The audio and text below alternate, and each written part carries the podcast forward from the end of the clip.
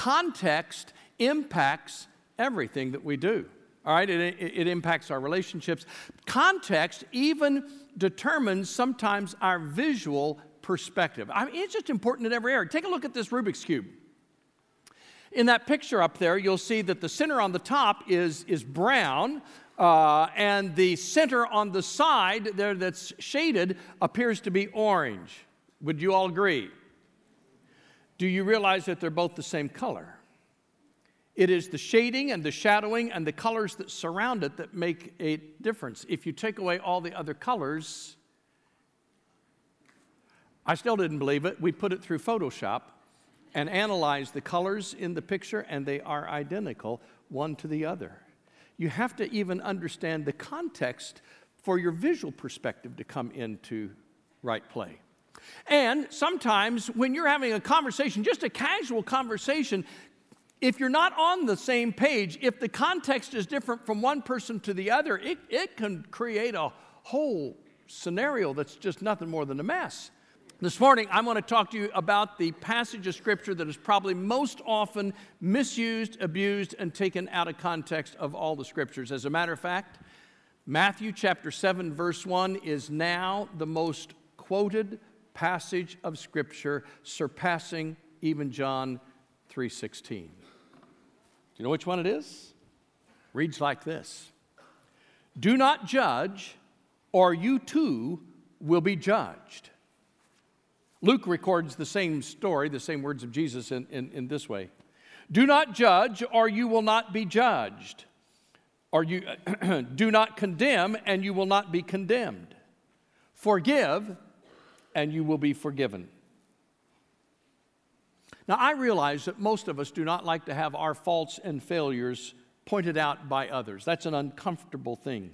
We are often quick to respond, hey, don't judge me. As a matter of fact, this passage has become a favorite quote of non-believers. And I always find it interesting how people will use what they don't believe to bolster a personal agenda or a perspective. And it's most often used to quiet somebody, as if to say, don't be hypocritical, you have no right to judge me, and nobody wants to be thought of as being judgmental. And so the minute somebody says, hey, don't judge lest you be judged, and we always use the King James version of it, we back away because we think, oh, I don't want to be seen as judgmental. But is that really how Jesus used this passage? Author Paul Copan describes this fallacy in our all-too-common thinking, and he says this, we cannot glibly quote this without understanding what Jesus meant. When Jesus condemned judging, he wasn't at all implying that we should never make judgments about anyone. What Jesus condemns is a critical and judgmental spirit, an unholy sense of superiority. Those that tell you not to judge are often some of the most mean-spirited, judgmental souls you'll ever meet, too. Being non-judgmental has become one of the great values of our culture, but our culture often uses this out of context. And I think some, even knowing it's out of context, use it inappropriately. Now, it's one thing to use something out of context when you don't understand the context, but it's an altogether different thing when you purposely twist and misuse Scripture to your own ends. A sophisticated family in upper New England hired an acclaimed author to write their family history. When it was discovered that great-grandpa had been convicted of a life of crime and died in the electric chair, they were horrified. And so they hurriedly called the author and they said, is there any way that you can sort of put this in the right context? Not lie, but just put it in the right context so that the rest of the world who reads this history won't judge us harshly as a family.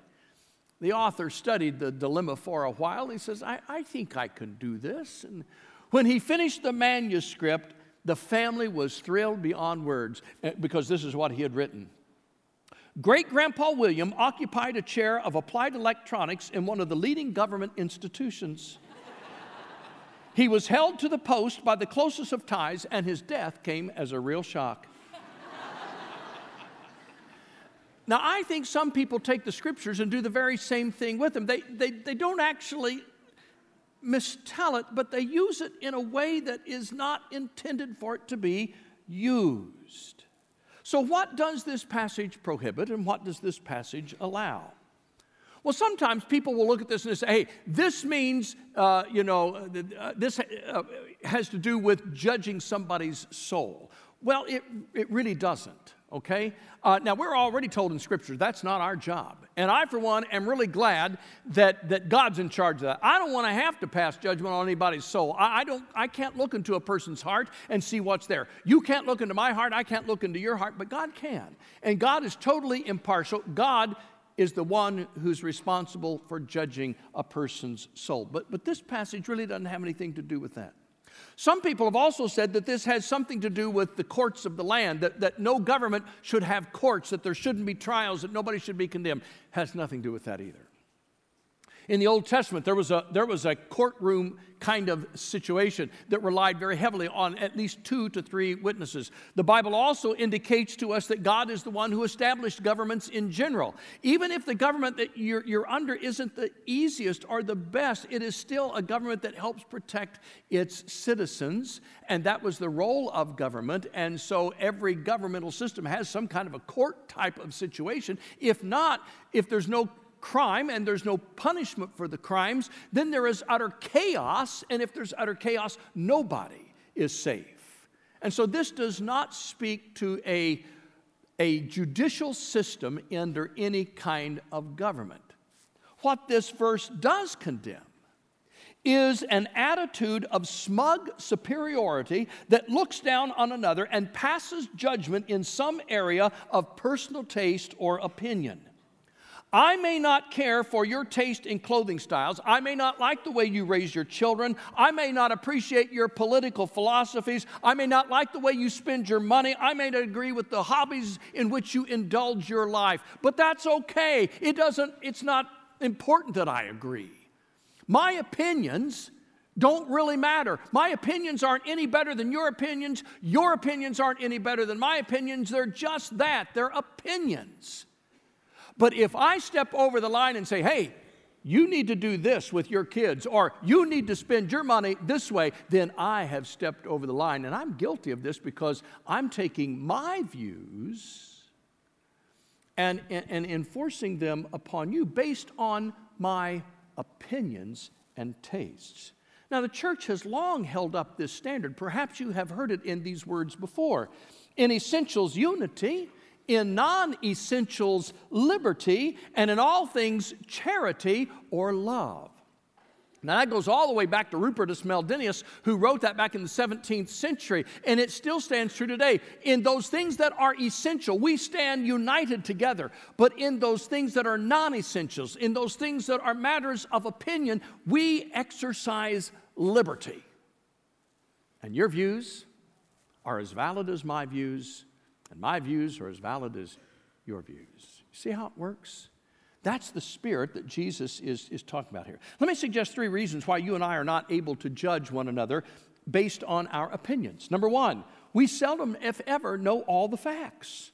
And we don't completely understand the person and his or her motive. Number 2, we are seldom, if ever, completely impartial in our judgments. Only God is impartial. I always come at things with a certain partiality or a certain perspective or a certain bias. Number 3, we are never good enough to judge any other individual on the basis of our goodness. The rabbis of Jesus' day often taught that there were 6 great works which brought a man credit in this world. Number 1 was his study. Number 2, visiting the sick. Number 3, hospitality. Number 4, devotion in prayer. Number 5, the education of children in the law of God. And number 6 was thinking the best of other people. That is a virtue that sometimes we overlook. Thinking the best of other people. We are to give one another the benefit of the doubt. Jesus said it best when he put it into terms that we call today the golden rule. Do unto others as you would have them do unto you. Or think of others as you would have them think of you. Treat one another as you would like to be treated yourself. So think the best of others. cut them some slack, extend them some grace, and do what you know Jesus would want you to do. Okay, so far no disagreement. It's the other side of the coin that usually gets us into trouble. As Christians, we are supposed to evaluate and analyze one another in the body of Christ. Jesus said, by their fruit you will know them. In other words, by your actions, by your deeds, we will understand what's going on in your mind and heart. Now, that's my only way of analyzing who you are. You say you're a Christian. Well, do your actions speak of that? I say I'm a Christian. Do my actions speak of that? That's our only way. God has called us to be fruit inspectors, if you please. A person's actions will demonstrate what's on their mind. But the Bible also tells us that we are to help correct an erring brother. Matthew chapter 18, Jesus says this, "If your brother sins against you, go and show him his fault just between the two of you. If he listens, you have won your brother over. But if he will not listen, take one or two others along, so that in every matter it may be established by the testimony of two or three witnesses. If he refuses to listen to them, then tell it to the church. And if he refuses to listen to the church, treat him as you would a pagan or a tax collector." Jesus is talking here about the fact you do your best to correct wrong behavior, and you do it privately, and then you do it with a cup. You do your best, and this requires that we are able to discern, to analyze, and to evaluate. Here's what we dare not miss. When it comes to moral issues, the matters of right and wrong, where God has already clearly stated that something is wrong, it is not judging someone to address that sin in another's life and warn him or her of the consequences of that sin. This text cannot be understood as a command to suspend our analytical faculties in relation to other people, or to turn a blind eye to their actions, or to refuse to discern the difference between truth and error, goodness and evil. And that's where our culture gets this wrong. To suggest otherwise is to take this out of context. So when you go to somebody and you say, "Brother, telling a lie is wrong," and he says, "Hey, don't judge me," he's using the scripture out of context, not you. Later on in this passage, if you go down far enough, Jesus talks about don't give what is sacred to the pigs. Don't throw your pearls before swine. Don't take that which is important and valuable and offer it to those who could care less about it. We just celebrated the Lord's Supper just a few minutes ago. That is something that believers treasure. But you don't offer that to the non-believing world because it's meaningless to the non-believing world. Don't take what is sacred and offer it to those who don't care. Pigs don't care about pearls. You can dress them up all you want, but they don't care about the value of the pearls. Another example would simply be it's like spending all your time talking to somebody who continues to reject. You've told them the story of the gospel over and over and over again, and here is somebody genuinely seeking, but you ignore that person in order to keep giving to this person who continually rejects the words of truth. Jesus said, after a while, focus your attention on somebody who really cares. It's like continuing to offer food to an obese person while a starving person is sitting right beside him. When you care enough to risk rejection and ridicule to point out a Christian brother or a Christian sister's sinful behavior, that is not judging.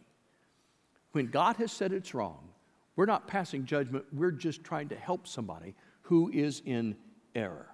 But when you look down on someone without having all the facts or without understanding their motives, and you conclude that their views and opinions aren't as good as your own, then we are guilty of passing judgment. None of us have any right to look down on another. We all know that this is a scripture that has been misinterpreted for years, and what I want to do is just kind of walk through some practical steps that we can all take to make this scripture really come alive. Follow with me again. Let's go back to Matthew chapter 7 and pick it up in verse 2. "For in the same way that you judge others, you too will be judged. With the same measure you use, it will be measured to you. Why do you look at the speck of sawdust in your brother's eye and pay no attention to the plank in your own eye? How can you say to your brother, let me take the speck out of your eye, when all the time there's a plank in your own eye? You hypocrite. First take the plank out of your own eye, and then you will see clearly and remove the speck from your brother's eye. Last week in our life group, we were listening to Andy Stanley's message, and he made this point about parables that I had never thought of before. He said, anytime you hear a story or a parable, ask yourself, where am I in that parable? Put yourself right in the middle of it and say, where am I? And then second of all, if the parable goes deeper, say, where is God in the parable? Well, in this particular story, Jesus makes it painfully clear. There's only one person in this story. It's you. It's me. He says, I want you to look at yourself. And he says, if you really want to live life at a deeper level, here's the first thing you need to remember. You need to examine yourself. Now, here's why this is so important. When I grew up, Jesus was always so serious. The Sunday school lessons, the sermons, I just couldn't imagine Jesus smiling or laughing. And maybe some of you have seen pictures now of artists who have actually tried to capture Jesus laughing and smiling. Now, here's why I know Jesus laughed and Jesus smiled. Look at this story again. Imagine all of you walking around this morning with a 2x4 coming out of your head. Now, I don't care what you say. That's funny, okay? And then imagine with this 2x4, you're trying to find somebody's speck in their eye. And you can just imagine they're going, that is kind of crazy. And Jesus said, that's how ridiculous it is when you judge others without first examining yourself. And that's hard to do. I work in men's ministry, so I got to tell you an absolute truth about men. Men hate examinations. Can I have an amen? We don't like doctors. We don't like dentists. Get out of my mouth. Don't poke me. Don't prod me. You know, I don't want examinations. We don't want to hear about examinations. Matter of fact, a year ago, I was at a conference in Atlanta. I got up early, and I was there at the breakfast buffet, and there were these two guys. And this guy, it was embarrassing. He had more bacon than you can possibly fit on. I mean, it was just grease pouring off the sides, and I'm like, oh, my land, that's gross. So anyway, I can't, it's kind of like a train wreck. I can't take my eyes off this guy. So anyway, he sits down with his buddy, and he said, his buddy looked and said, boy, man, you sure like bacon. He goes, yeah, I just love bacon. He goes, you know, I went to the doctor the other day, and he said I needed to cut back on bacon, red meat, and I need to lose at least 30 pounds. And his buddy said, so what are you going to do? He said, I'm going to get another doctor. We can all relate to that because we don't want anybody to examine us. And Jesus said, no, you examine yourself. You need to do a heart and a soul check to see where you're at. I love what Jeff said in the communion meditation about the power of the communion because it demonstrates the resurrection of Jesus Christ. But every Sunday when we gather for communion, it isn't just remembering what Christ has done for us. In 1 Corinthians 11:27, he says this, examine yourself. So when you come to the table every week, it gives you an opportunity, it gives me an opportunity to say, man, have there been some conversations this week that I shouldn't have had? Are there some comments I made about some other folks? Are there some thoughts that I've had this week that are totally against what Christ has taught? And if so, I need to examine myself. All of us in this room are called to examine ourselves. I'm really excited. Tom is going to start next week a new sermon series on game changers, talking about individuals who experienced Jesus Christ at a deeper level. And when you start at the very beginning of the Gospels in John chapter 1, you'll get to this verse, verse 17, and it says this, and I love it. It says, Moses brought us what? Truth. But Jesus brings us grace and truth. Moses gives us the law. Jesus gives us grace and truth. That's the second thing I want you to think about today. He calls us to examine ourselves in this story, but then he calls us to live a life completely devoted to grace and truth. That in no way means Jesus is backing away from the truth. 78 times in the Gospels alone, Jesus uses the phrase truth. I speak truth to you. We live on absolute truth. We don't apologize that we live on truth. That's not where Christians get in trouble. You know where we get in trouble? It's that people don't see grace in our life. We don't practice grace. Here's what God's word says in Proverbs 15:1. A gentle answer turns away wrath. And then listen to this powerful text, Ephesians chapter 4. If you've got your Bibles, I'd love for you to turn over to Ephesians 4, starting in verse 1. As a prisoner for the Lord, then, I urge you to live a life worthy of the calling you receive. Be completely humble and gentle. Be patient, bearing with one another in love. Make every effort to keep the unity of the Spirit through the bond of peace. Do you notice what he's teaching the church? He said, listen, don't ever forget this life you've been called to. Are you worthy of that calling? And if so, here's what the world sees: your humbleness, your gentleness, your patience. Is that what the world really sees in Christians? There are two folks, if you talk to them about Christians, give you an interesting perspective. The first, waitresses on Sunday. How many have been a waitress? Anybody raise your hand? Probably not many. You're working today. So anyway, you got waitresses, and what is it about Sunday they don't like? Who comes in on Sunday? Yeah, it's us. Okay, so we roll in there, and we're so humble, we're so peaceful. What are we? You know, ask the waitress. Rude, obnoxious. And I've had waitresses in classes that I've taught, and they'll say, it's one thing that the church folk are obnoxious, but they never leave a tip, or little bitty tips. Now think about that. The second one is, talk to anybody who's ever refed a church basketball or volleyball game. You know what I'm saying? Ask referees, would you rather ref this league or a church league? They'll never say a church league. Why? You've played in church leagues, haven't you? Have you ever seen what goes on in church leagues? See, we all know the importance of stepping out, not just in faith, but stepping out in grace. Philippians 4:5 says, let your gentleness be evident to all. I love this quote by Richard Needmore. He says, people who are brutally honest get more satisfaction out of the brutality than the honesty. We hide behind that sometimes, don't we? Hey, I just got to be up front. I just got to, look, I'm a straight shooter. No, honestly, you're using that to be a jerk. I'm using that to be a jerk sometimes. What we really need to do is back off and say, God, I need you to help me with every conversation. I need people to see your grace coming through me, that I stand on truth, but man, I live out my days in grace. There's a book by Randy Alcorn that I love. It's called The Grace and Truth Paradox, and I'd like you to listen carefully to this. It says, in the first century, Christ followers were recognized immediately what gave them away. It wasn't their buildings. They had none. It wasn't their programs. They had none. It wasn't their political power, for they had none. It wasn't their slick publications, TV networks, bumper stickers, or celebrities. They had none. Then what was it? With great power, the apostles continued to testify to the resurrection of the Lord Jesus Christ. With much grace was on them. They testified to the truth about Christ, and then they lived by grace.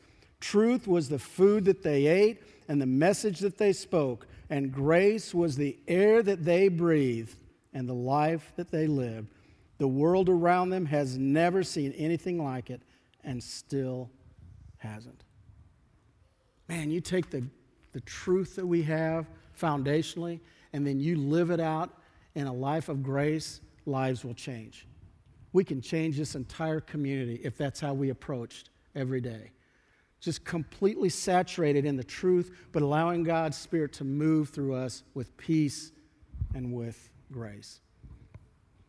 When I was starting in youth ministry years ago, one of my heroes of the faith, his name was Mike Yaconelli, and he's passed away. And Yaconelli wrote all kinds of idea books, and he's just an unbelievable speaker. And I remember I heard him back when I was, again, just beginning in youth ministry, and he shared this story that I'm going to share with you that had a tremendous impact on me.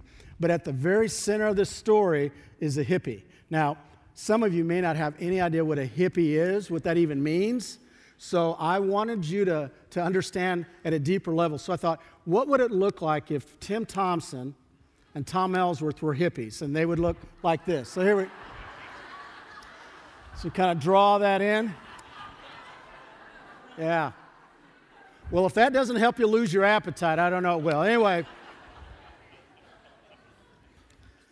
this happened back in the 60s in California, very conservative church. And I grew up in a very conservative church. Some of you probably did. You wore your Sunday best every week. And that meant a clip-on tie. That's why, if you've noticed, when I preach, I don't dislike them. I absolutely hate them. And I think that's I was bitter as a young man. So anyway, you wear this clip-on tie, you wear the patent shoes, you go in, everybody kind of looked the same. And it was that kind of church. And church service is getting ready to start, so the deacons are at the door handing out the bulletins. And here comes this hippie kind of out of the hills, blue jeans, tore, no shoes, no socks, raggy kind of a T-shirt, you know, crazy hair, and no eye contact. The deacons both looked the other way. And he walked right in the back, came down, and of course no one's making eye contact because they don't want him to sit by him. And he comes down to the front, and he can't find a seat, so he just sits on the floor in the front pew. And at the back of the church, every church has a patriarch, was the oldest deacon who started walking down the aisle. Now, half the church was thinking, good. He needs to tell that guy he's being disrespectful, and hopefully he'll leave. Now, the other half of the church was thinking, I hope he doesn't embarrass that guy, but I hope he has him sit somewhere other than by me. And so he bends down, and he whispers in his ear, and he scoots over a little bit, and he sits right by him.